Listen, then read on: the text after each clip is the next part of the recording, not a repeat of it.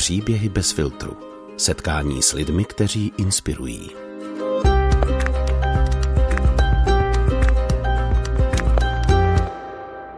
René Václav Strouhal působí jako kněz v Moutnicích u Brna. Mimo jiné také jako vysokoškolský pedagog nebo vězeňský duchovní. Jeho pestrý život má ale i ty temnější barvy. V roce 2022, když mu bylo 43 let, prodělal infarkt a 2 mrtvice. Po jedné z nich se dokonce učil znovu mluvit. Jaký je jeho kněžský život a jak ho zmíněné skutečnosti proměnily? K poslechu zve Jaroslav Tomáš. Otče René, vítejte v Příbězích bez filtru. Ano, děkuji pěkně. Jste šťastný a spokojený člověk? No, myslím si, že šťastný jsem, nebo možná někteří si to o mě myslí, a jsem tam, nepláču nad tím, co se mě stalo, ale jsem tam, protože jsme i chlapi, nebo tak mi to tak připadá, že to patří ke chlapskému životu, tak člověk je takový, že má nějaký mety, chlap, a cíle, a když se to třeba nedaří a poznává své limity, že to, co dřív dělal mávnutím ruky, tak mu dá strašně moc práce, tak mě to vede někdy k takové lehké naštvanosti, ale ne, že bych byl naštvaný na Boha nebo na život, to ne. Jenom si říkám, že to je teda jako škoda, že to mohlo být jinak. No. Vy jste prodělal infarkt a 2 mrtvice, jestli se nepletu. Jaký byl ten život předtím?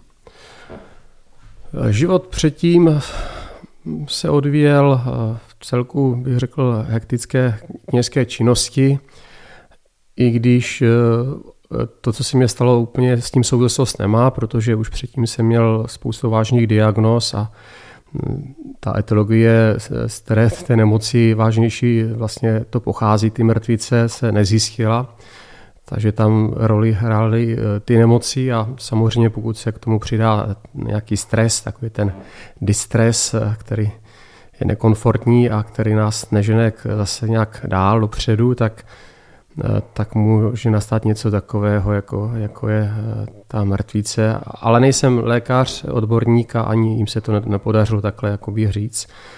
Ale do té doby byl život hektický poměrně, protože těch aktivit se nabízí knězi hodně. Jeden starý kněz,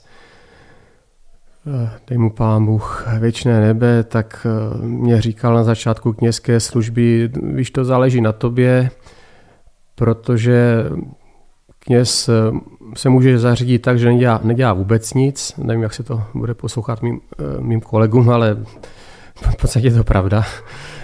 A když nechce, tak nechce. A nebo můžeš dělat úplně všechno, až se uženeš, a to je taky pravda. Takže jde o to, aby člověk hledal to něco uprostřed. Už Aristoteles říkal, že ta věcnost, ani per defektum, ani per excesum, ani defekt, ani výstřelek.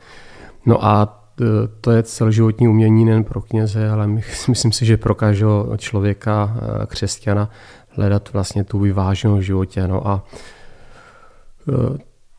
tak ta vyváženost se před těmi mrtvicemi, bych řekl, těžko hledala. Taky do značné míry díky tomu, že jsem se snažil splnit lidem sny. Někdo přišel s tím, že budeme mít u nás sousoší, že to udělá Petr Váňa, tak jsem řekl, no dobře, ten jde do toho. Když jsem potom viděl, že to hodně leží na mě, tak jsem si říkal, no tak to teda, z toho úplně radost nemám. To dílo je krásné, Petr Váňa je úžasný člověk, ale ty starosti kolem byly náročný. Další zase chtěli nasvětit kostel, další chtěli farní centrum. Měl jste vůbec čas na odpočinek? No, mohl jsem si ho udělat, ale někdy to bylo tak, že vlastně můj odpočinek byl tak, že jsem seděl u televize, tam běžel nějaký film, který mě zajímal, a u toho jsem ještě dělal účetnictví a podobně, takže to tak úplně ideál nebyl. No. Ono, jak jste prodělal infarkt a ty 2 mrtvice, ono se to tak shrne v jedné větě, ale je zatím určitě spoustu zásadních změn. Ano. Jaké to celé bylo? Ještě mě tak napadá, že teďka běží v České televizi seriál Smysl pro tumor. Někdy jsou tam jako lehtivé scény, tak to věřím, že úplně to není jako možná příznivé pro některé křesťany, ale není to tak zase hrozné, ale zajímavé pro mě bylo to, že se už jako autor té zahraniční předlohy dokázal podívat na ty věci s humorem a s odstupem. Tady ten seriál se snaží o něco podobného. A v jednom díle tam vlastně bylo vidět, jak ten hlavní hrdina, jak prostě byl zvyklý, že všechno se dařilo a na všechno měl dostatek sil a teď mu prostě nic nešlo, byl strašně slabý a hned unavený. A tak s tím vlastně bojoval. Když jsem se na to díval, tak jsem si říkal, no, teď já to vlastně znám, protože se o něco snažím, vždycky se vybičuju k nějakému výkonu farnosti, abych prostě se postaral o děti v náboženství a abych dotáhl nějaké stavební věci, restaurační věci a tak. A teď ono to nejde. Člověk má obrovské limity. To, co jsem dělal dřív, tak teď z 25% vlastně dělám. A hodně mě to jako ten život limituje. A další limity mi dávají kontroly u lékařů, protože těch diagnóz je spoustu a to provázané i s těmi mrtvicemi, takže někdy 2x, 3x týdně jsem v nemocnicích u svaté Anny nebo v Bohunicích v Brně. Takže mi to vezme spoustu času a spoustu sil a když přijedu vlastně z té nemocnice, tak už toho nejsem moc schopný dělat.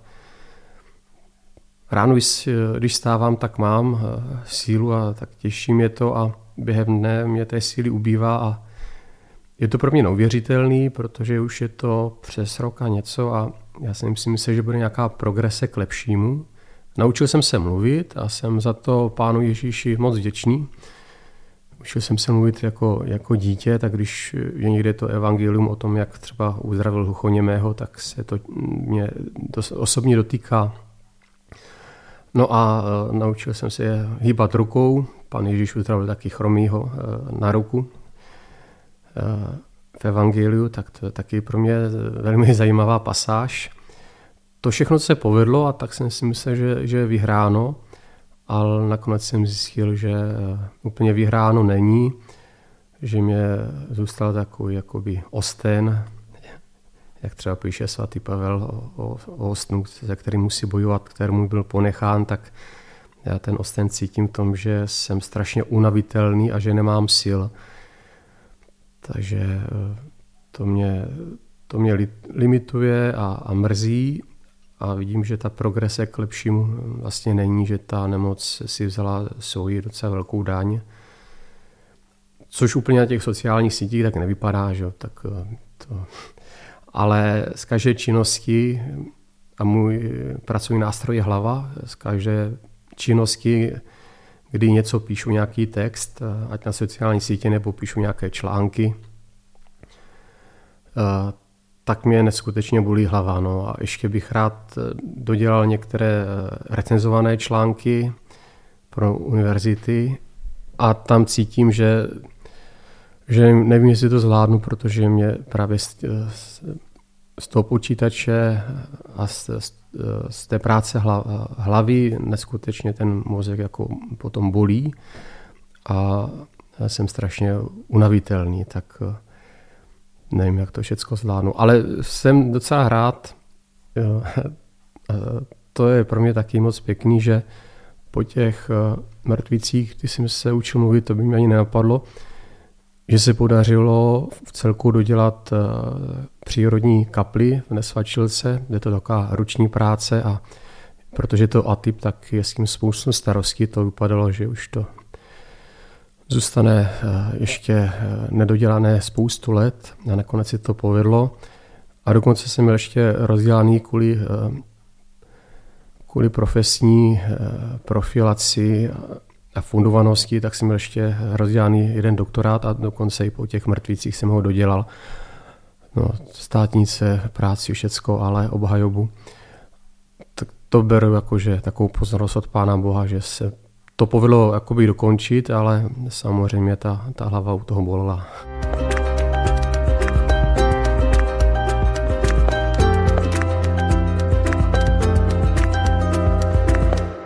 Jaké to bylo, když se teď vrátíme k těm dnům, které vám převrátily život na ruby?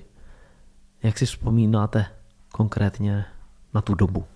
No, on to bude znít pro někoho přezbožně, ale já nevím. Já, když jsem byl svěcený na kněze, tak to bylo z důvodu toho, že jsem chtěl, aby Kristus byl v naší ateistické společnosti více poznáván a milován. S tím jsem šel do kněžství a vždycky každý den jsem nabízel pánu Ježíši, ať si to nějak použije. Dali se to obětovat na tento úmysl a ač teda opravdu nejsem žádný světec a mám na hony daleko, bych řekl někdy i dobrým křesťanem a knězem, tak toto jsem si vždycky tu linii držel a vždycky, když přišlo nějaké trápení, nějaká nemoc a jsem během svého kněžství byl mnohokrát v nemocnici i s jinými věcmi a bojoval tak na hraně mezi životem a smrtí, tak vždycky jsem tam, když se něco takového stalo, tak jsem šel s tím do té nemocnice, nebo mě spíš vezli a opakoval jsem třeba i v té sánice v duchu, jako že to pro Ježíše. Vždycky jsem řekl Ježíši Maria, miluji vás a s tím jsem vždycky jakoby jel do nemocnice. Takže i když se to stalo s tou mrtvící, já jsem nevěděl, co se mnou bude, protože jsem si říkal, to je v prčici, když já vlastně nemůžu mluvit.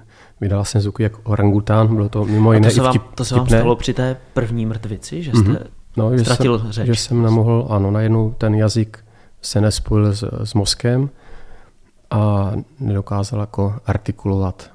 Takže... To jste si ale ani nemohl tu sanitku zavolat? Ne, já naštěstí jsem tady měl kamarády, takže to dobře dopadlo po první a po druhé taky. Co si z toho vzpomínáte? Jo, co si vzpomínám, tak že jsem najednou nemohl mluvit, tak jsem šel jakoby za tím kamarádem, snažil jsem se mu něco říct a on to nešlo, tak on to pochopil. A říkal, že si musím hledat na postel, že se nesmí chodit a musí se vyčkat záchranky. Tak jsem čekal, mezi tím přišel další kamarád, tak tady čekali se mnou. A já jsem viděl, že to blbá situace, ale je to zajímavé, jako nějak jsem nepropadal panice. No a potom přijela záchranka, tak mě odvezli, přivezli na ichtovou jednotku a zrovna tam byla sestřička, která byla moje odchovankyně, tak mě říkala, nebojte, oni jsou tady na to šikovní, oni vás jako rozmluví. A tu noc, co jsem tam ležel, tak tu první, tak jsem si říkal, no bude to zajímavý, jak to dopadne všecko, všechny plány teďka jsou pryč. A ty další dny teda už jsem začal nějak se snažit mluvit a rozmluvit. Ale tak nevím, no nějak úplně, že bych propadal nějaké panice, tak to nebylo. A po druhé, když to bylo, to mě spadla levá ruka, tak už jsem po sobě poznával, že to není ono. Byl jsem ještě s kamarádem, který přijel spolubratr za mnou na návštěvu. Tak jsem byl v kostele, že mu ukážu kostel, že se tam pomodlíme. A tam jsem cítil, že už je to jako špatný.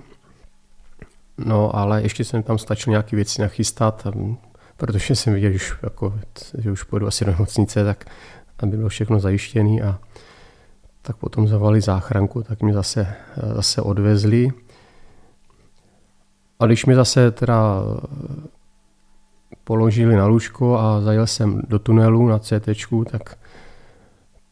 tak mi to bylo jako hrozně líto, že teda opravdu člověk nemá štěstí, že sotva došel domů. Já jsem přišel vlastně 25.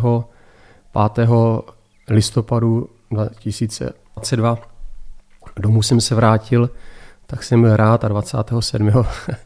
to byla neděle, jsem zase jel nazpátek do nemocnice, tak To jsem teda dlouho nepoubil doma, no, tak jsem si říkal, to snad není možný, no, to teda fakt nemám štěstí, ale zase jsem jako opakoval, jako že, jak říkám, pro někoho to zní asi jako divně, no, ale já to tak mám, jako že zase jako Ježíši Maria, miluji vás a si to nějak použijete, no, a tak jsem tam s tím ležel takhle v tom tunelu a potom řekl, že jsou tam nová ložiska na mozku, takže tam musím zůstat. No, takže jsem tam zůstal a učil se zase rozhýbat ruku. Přemýšlel jste, co byste dělal, kdyby se vám to mluvení nevrátilo? Kdyby to nešlo?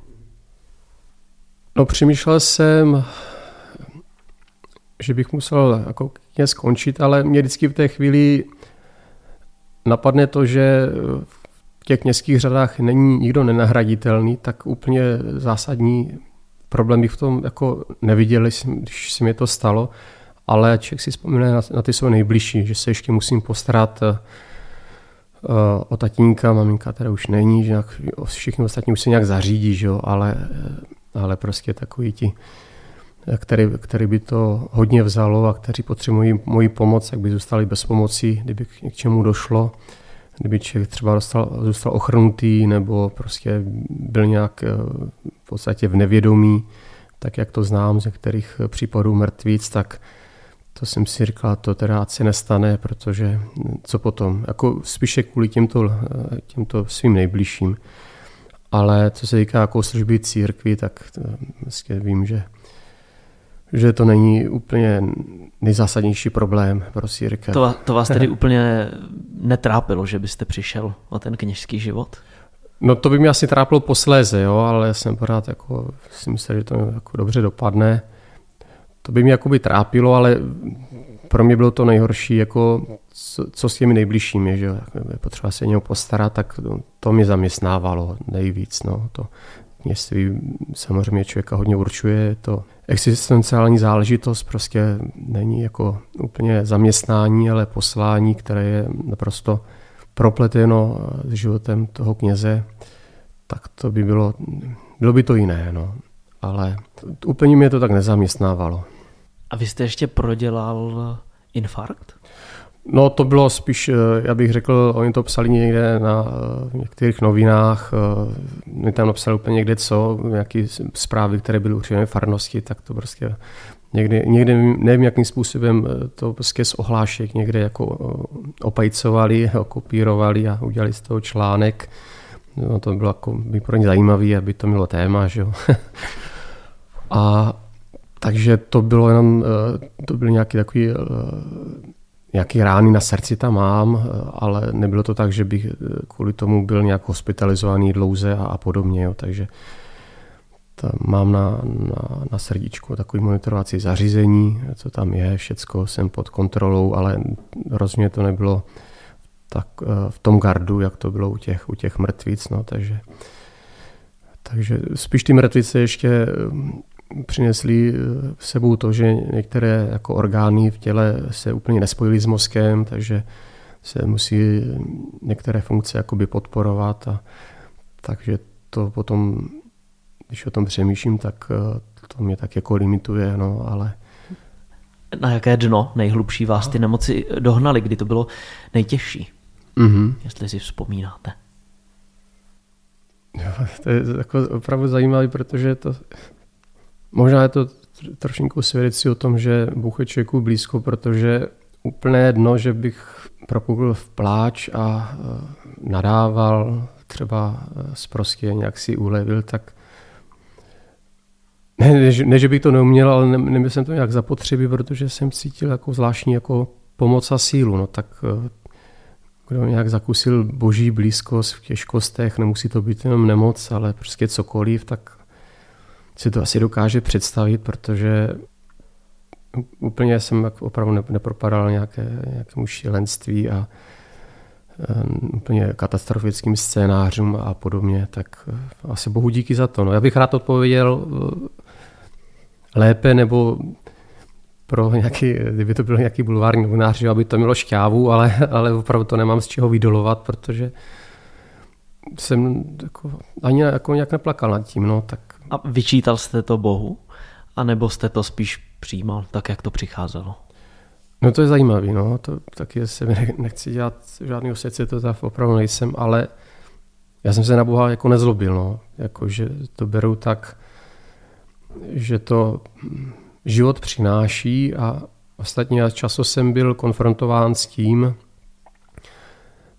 že se mě lidé ptali, jak je možné, že Bůh dopouští nějaké zlo a že se mají špatně nebo že jsou války, a takže jsem se to snažil těm lidem nějak jakoby vysvětlit, některým se dá vysvětlit teologicky z hlediska víry, náboženství, a samozřejmě jsou lidé, kde tímto nemůžeme argumentovat, jinak by tomu nerozuměli, neznají ani to pojmosloví, ale nemají ani proto smysl, nemají ten správný pojem, že? Takže můžeme jakoby mluvit z hlediska nějakých přírodních dějů a společenských indispozic, proč se jako děje zlo ve světě, ale, nebo to, co pokládáme jakoby za zlo, ale tím, že jsem teda byl s tím mnohokrát konfrontován, tak jak pořád jsem v vozovkách lezel mezi lidi nevěřící, nebo prostě to, co mi zajímalo, ať to byla věznice nebo univerzita, nebo cokoliv, nebo někdy média, tak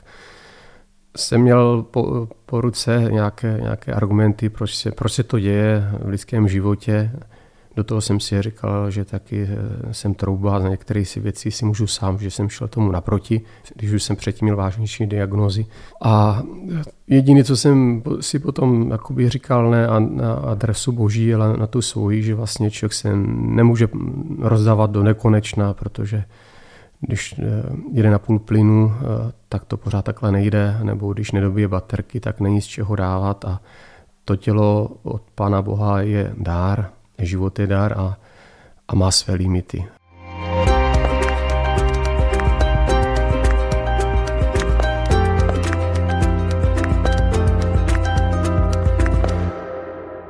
Jak moc se to podepsalo na tom psychickém stavu? Mm-hmm. Na tom psychickém stavu se to podepsalo pro mě zajímavě, protože jsem zjistil, že mám teďka menší odolnost vůči stresu. No a vlastně součástí po těch mrtvicích, součástí vyšetření je neurologické a psychologické vyšetření, kde už máme po ruce nějaká data, no tak já jsem hodně zaměřen na výzkum, to mě vždycky bavilo, tak jsem byl zvědavý, co z toho vyjde kvantitativně a vlastně i kvalitativně. A vlastně ty výsledky byly takové, že opravdu ta psychika nebo ten mozek je poškozený tou mrtvicí, víc než jsem si teda představoval, takže dřív jsem měl teda úplně excelentní paměť, já jsem nepotřeboval diář a třeba během dne bylo 20 položek, co mám splnit, tak jsem jako postupně věděl, co, kdy, jak splnit, a pamatoval jsem si všechna jména a všecko, kde jsem co četl na první dobrou. A teď vlastně zjišťuji, že musí věci projít pozorností. Když projdou pozorností, tak si je pamatuju, takže prostě homilí třeba člověk zvládne takhle naspaměť nebo to, ale když některé věci neprojdou pozorností, tak vlastně jako by nebyly. Takže si ty věci musím uvědomovat, abych vlastně v té krátkodobé paměti jakoby věděl. Jo. To, co si člověk třeba nastuduje, načte, tak to tam jakoby zůstává, ale problém je někdy jako s tou pozorností a ta je menší. Takže to vyšlo v tom posouzení, že jsou tam trošinku menší schopnosti, než teda byly, no pořád jsou dobré, ale jako je to rozdíl. Ale důležité je, že to působí na psychiku, že člověk je méně odolný. A vlastně to, co se doporučuje v všech těch možných zprávách z fakultních nemocnic, těm pacientům i na stránkách fakultních nemocnic, těch neurologických klinik, tak je to, že vlastně ti pacienti se mají varovat stresu, že to je velký činitel k tomu, aby vlastně byla zase recidiva té mozkové mrtvice, takže to taky tak pociťuji, že ten stres mě dělá zlé. Je to vůbec reálné v té kněžské službě se vyvarovat toho stresu? No, co se týká věcí, které jsou neodkladné, tam se člověk bohužel toho nevyvaruje, zvlášť třeba stran těch stavebních věcí, které se musí dodělat k nějakému datu. Se dneska říká deadline, tak to je takový pro mě úsměvný, protože pro mě by to mohlo být opravdu smrtící čára, kdyby toho bylo přes příliš, jakože máme nějaký cíl konečný, ohledně té kaple, svěcení kaple, ale to, nechci teda, aby to opravdu bylo smrtící cíl v tom smyslu, že se člověk odrovná kvůli tomu, ale přesto je. No a potom myslím si, že kněžím nepůsobí i mě jako samotná služba, že když člověk je zavčas ve spovědnicí a je k dispozici těm lidem, když složím mši svatou tak prostě cítíme, že děláme to, co máme, ona nás to i posvěcuje, ta služba. Ale to, co nás, bych řekl, hodně teďka zatěžuje, ale myslím, že to znají i pedagogové, tak to je personalistika, když to řeknu takhle, protože to je opravdu náročnější teďka pracovat s lidmi. Nebývalo to tak.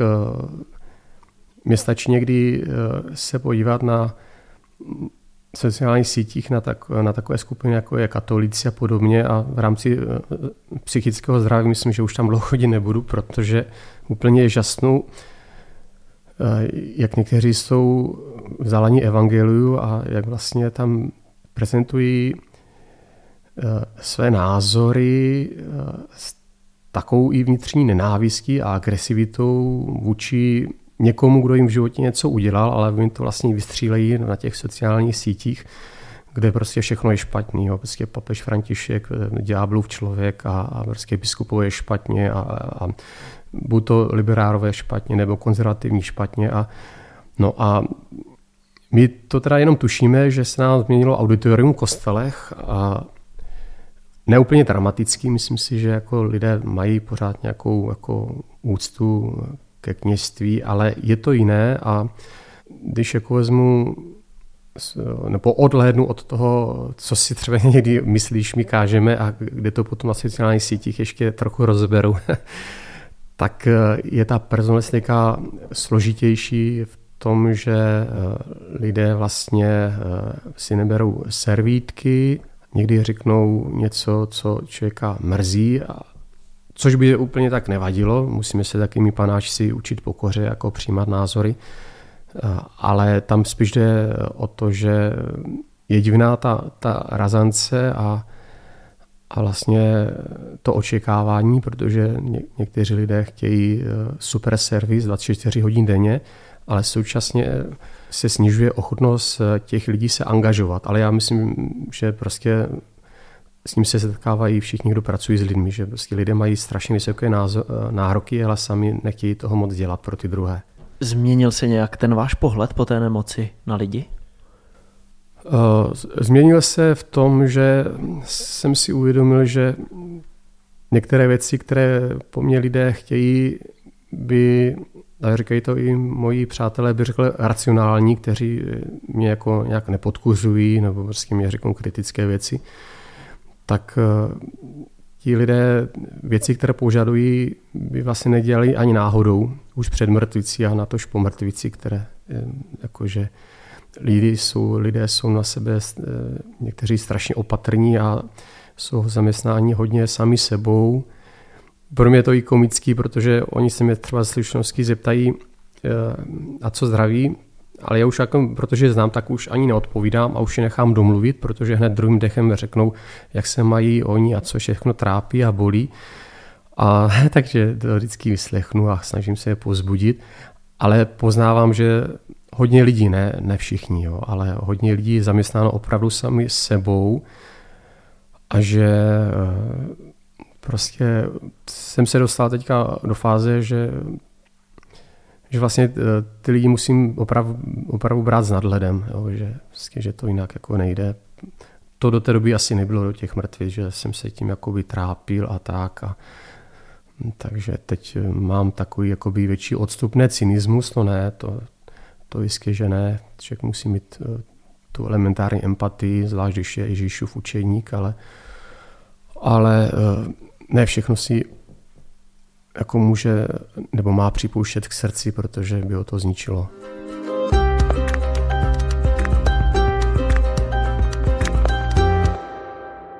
Jaké to bylo vracet se zpátky do života? No, já jsem dlouhou dobu strávil v nemocnici, potom jsem se vrátil zde do farnosti a potom jsem byl zase v nemocnici, takže jsem nemohl sloužit mši svatou, nemohl jsem nic. Trochu se od toho odvíjelo moje vracení do života, protože co se týká těch nejbližších, tak tam už jsem se mohl za nimi podívat. Byl jsem za to rád, prostě aby jim nebylo smutno, no, tak jsem se snažil za nimi nějak jako jezdit, dostavit. To bylo v tomto smyslu jako dobré.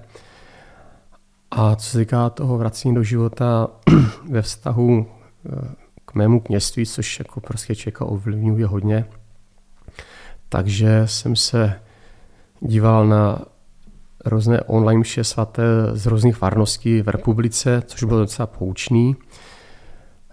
Trošinku očima těch věřících, takže to je také... Co vám to dalo, ta zkušenost, když vidíte tu svoji službu takhle zprostředkovaně? Jo, no, co mi to dalo, myslím si, že kněži by měli kázat o Kristu, že by se lidi měli dozvědět o Kristu a že některé osobní věci by si mohli odpustit. A další věc, kdyby bylo církevní vězení, tak možná bych některý kolegy tam nechal zavřít za dlouhá kázání. No, takže myslím si, že je to věc taky empatie a jistého soucitu, no, ale tak, že se dá říct věci jako moc pěkně, ale jako netrápit úplně ty věřící. A někdy byla pěkná liturgie, někdy jsem překvapen, protože to byly třeba katedrální kostely a vlastně bylo tam pár lidí a 100 lety varhaníka, 100 lety kostelníka, už mimo kněze nikdo jiný. Takže to byl jenom takový výňatek z pohledu na českou a moravskou církev, poučnej. Někdy jsem viděl i své kolegy a byl jsem zase rád, že se jim jako daří, že jsou šikovní. No a jsem se podíval na naši online mši svatou z našeho kostela. To souvisí s tím vracením, protože tam mě bylo líto, že už nejsem se svými farníky a pořád to nešlo, takže jsem se na tím šesaté díval a tak mi to jako bylo líto a uvědomoval jsem si, že to ještě nejde a řekla jsem si, no tak kdy už to půjde, kdy už jako budu trochu zdravější, abych mohl aspoň trošinku působit jako kněz. A tam jsem si vzpomněl na jednoho starého kněze, který říkával, že rád, že se může Pánu Bohu motat pod nohama. No a to bylo ono, protože milujeme, co opouštíme. Takže když člověk je v té kněžské službě, a ona je teda, ta kněžská služba je taková plná, jako od rána do večera, takže někdy ani vám tam ta samota tak nepřijde na mysl a tak nad tím člověk nepřemýšlí.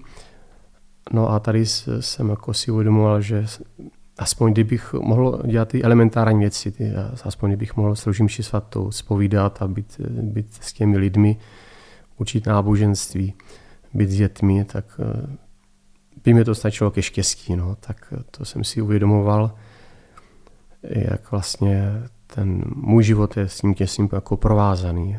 Tak to bylo to vracení do života, že už to bylo lepší, že už jsem věděl, že už to má nějakou naději, nějaký okno naděje, ale to, že jsem ještě nemohl a že se ještě čekal, kdy už to bude, tak to čekání je takový dlouhý. Dá se říct, že jste se do toho vrátil teď naplno už, anebo musíte pořád odmítat některé lidi, některé věci? Jo, tak... Je pravda, že se vytříbilo důležité od nedůležitého, takže hodně lidí mě jakoby šetří s těmi věcmi a v podstatě ani někdy nejsou potřeba. A k té základní službě jsem se vrátil, takže sloužím mše svaté, zpovídám, učím děti. Musel jsem to trošinku omezit, protože mám to tak napsané v posudku, ze sociálního pracoviště, že pro dlouhodobě nepříznivý zdravotní stav René Strouhal je zařazen do invalidního důchodu s tím, že je schopný pracovat na 50%, tak aby nějak přežil. Tak to znamená, i když nerad, protože já náboženství učím rád, tak jsem mu to musel nějak omezit.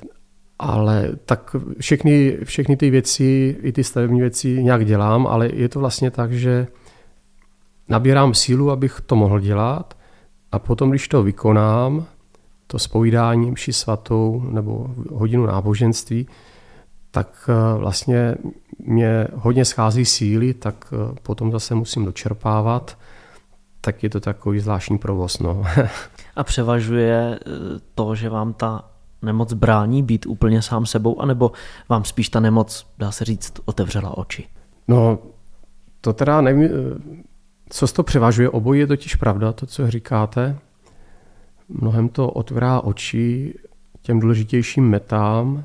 Někdy jako si člověk uvědomí, jak padre Pio, anebo svatý František byli nemocní, anebo svatá Anežka česká, nebo svatá Klára, tak řídili řeholní společenství vlastně z lůžka nemocných a pracovala tam milost, ale samozřejmě otoček nechce zůstat.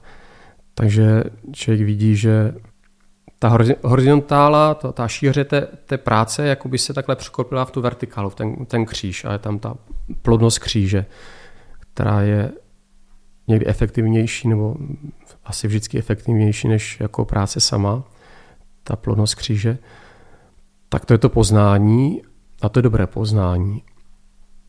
No a co se týká té první zmíněné položky, tak to vědomí toho, že člověk nemůže spoustu věcí dělat, to tady je. No. Tak mrzí mě to, nepláču nad tím, jenom mě to mrzí. Rád bych dělal víc věcí. Byl bych taky rád zdravý a nemůžu se vydat na dlouhé cesty. Člověk by taky rád jel na nějaké poutní místo do zahraničí a tak, no to nejde. No.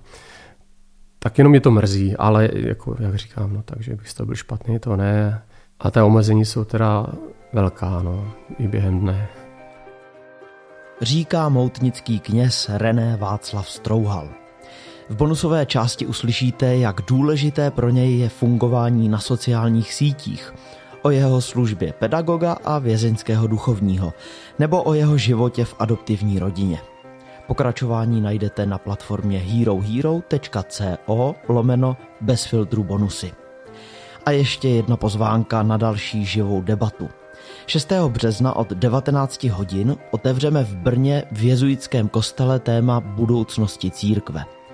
Jaké výzvy nás čekají v příštích letech a desetiletích? Děláme dost, abychom se na ně připravili, a není populistické chtít se přizpůsobit světu a stíhat ho, když máme oskoušené své letité metody a postupy. Debatovat dorazí kancléřka pražského arcibiskupství Marie Kolářová, novinářka Alena Šejnostová a brněnský diecézní biskup Pavel Konzbul. Prostor bude opět i na dotazy z publika, tak se těšíme, že za námi dorazíte. A to je ode mě vše. Za spolupráci na dnešním příběhu děkuji Haně Kašpárkové a Antonínu Kánskému. Naslyšenou u dalších se těší Jaroslav Tomáš.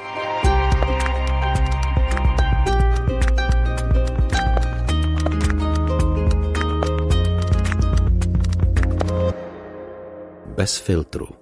O zásadních věcech otevřeně a bez předsudků. Najdete nás v podcastových aplikacích na Facebooku, Twitteru a Instagramu bezfiltru_podcast. Chcete nás podpořit? Info na webu bezfiltrupodcast.cz